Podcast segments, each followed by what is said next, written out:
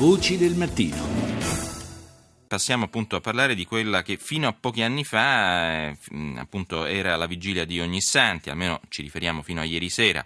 Ora è diventata invece la notte di Halloween. Ma cosa hanno in comune questi due eventi nella stessa data praticamente? Marco Santucci lo ha chiesto a Monsignor Andrea Lonardo, direttore dell'ufficio catechistico e servizio per il catecumenato della diocesi di Roma anticamente erano la stessa cosa, infatti Halloween viene da Hallow Evening, la sera dei santi, quindi questa festa è una festa cristiana e i cristiani amano celebrare le vigilie, fu prima Papa Gregorio nell'VIII secolo a celebrare la festa dei santi e poi l'abate di Cluny nel X secolo aggiunse la festa dei morti, dove si davano i dolci per i morti, perché la festa cristiana non è mai solamente celebrare la messa, ma è accendere le luci, eccetera, e la festa aveva anticamente l'idea di esorcizzare il male prendendolo in giro, perché il male esiste, cioè noi sappiamo che esiste il male, la morte, il peccato, anche il diavolo, il Papa Francesco lo ricorda spessissimo, ma la festa ride di questa cosa, cioè dice che Cristo è più forte del male, Cristo vince, no? Quindi in realtà le due cose, se noi le prendiamo nella loro radice, sono la stessa cosa.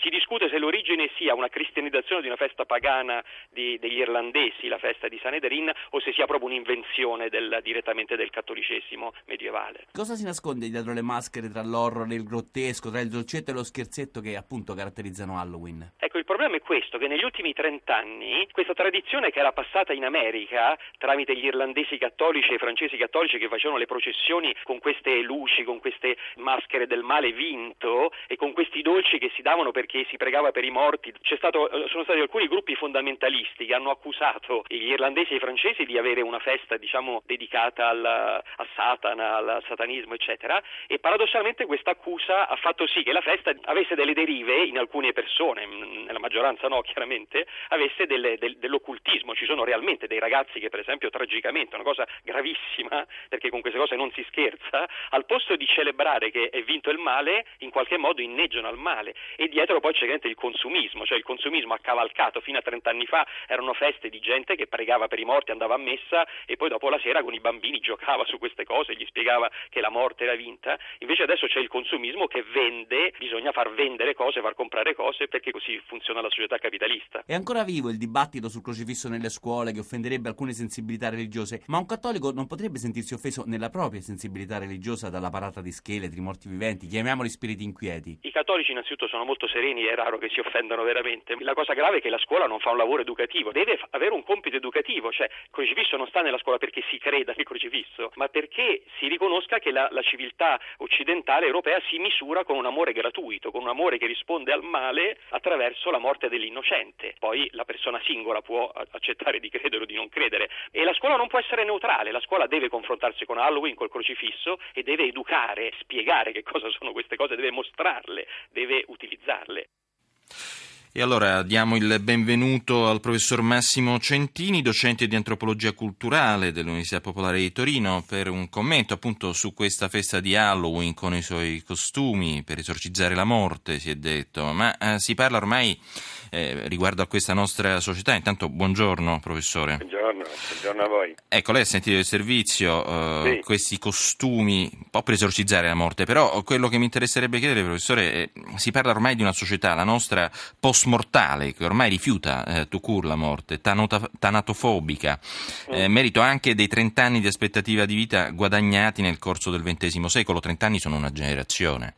Certo, Beh, sicuramente eh, il nostro rapporto con la morte è molto cambiato eh, dal punto di vista eminentemente culturale, quindi al di là della fede, eh, certamente noi abbiamo cercato in ogni modo di allontanare eh, la cultura della morte dalla nostra realtà quotidiana, umana si muore in ospedale, non si muore più a casa, ehm, si, i cimiteri sono in qualche modo la fotocopia delle metropoli, con eh, i suoi ghetti, con i suoi luoghi mm, in qualche modo eh, più vivibili, eccetera. Quindi il, la morte, mm, che è parte integrante della, dell'esistenza dell'uomo, è stata totalmente allontanata. Poi in mezzo si è incuneata questa cosa di allungare la vita, no? certo. Allungare la vita è un, è un senso, tutto che... secondo me si rastrema in, que, in quel senso di onnipotenza che oramai ci caratterizza a 360 gradi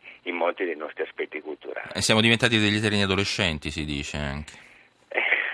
Forse sì, chissà, ehm, non vogliamo crescere perché forse crescere ci fa paura, poi su questo insomma c'è tutta una serie di teorie che vanno poi a, ovviamente a, a, finire nella psicanalisi e a guardare ad personam piuttosto che sul gruppo. Mm-hmm. Io credo che specificatamente Halloween, al di là di tutto questo importante meccanismo che ha sicuramente un sostrato pagano, uh-huh. nel senso che il recupero Celtico. di una tradizione pagana è inconscia in certe manifestazioni, uh-huh. non è voluta, non è in qualche modo strutturata con una teologia, è fatta perché è un riscoprire qualche cosa che si pensa che sia parte Ancestrale. delle nostre radici. Mm.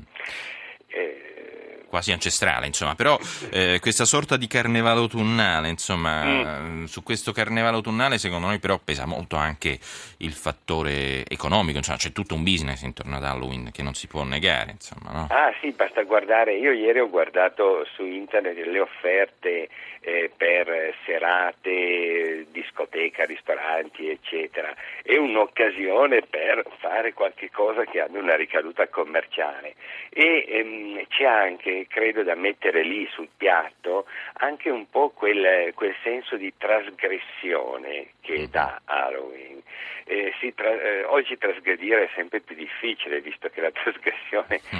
è, è quotidiana, no? Mm-hmm. Il, ehm, penso soprattutto per i giovani quest'idea di poter in qualche modo andare a trasgredire su un campo così eh, fragile, così eh, per certi aspetti inquietante come quello della morte eh, possa essere lo stimolo che li porta a fare queste cose, a girare vestiti da streghe piuttosto che da mm. zombie o altro. Fatto sta che alla fine abbiamo due carnevali, professore, nel corso abbiamo dell'anno. Abbiamo due carnevali e il, la cosa che è, è interessante sempre da un punto di vista prettamente culturale è questo che il, la festa dei morti che era legata a, um, alle anime, al ricordo, eccetera, su questo si è spalmato un, un, una raffigurazione che recupera una tradizione tipicamente americana in questo caso, che ci butta dentro uh-huh. i vampiri, l'horror. Eh, chi più ne ha ne metta. E poi c'è questa cosa del sangue.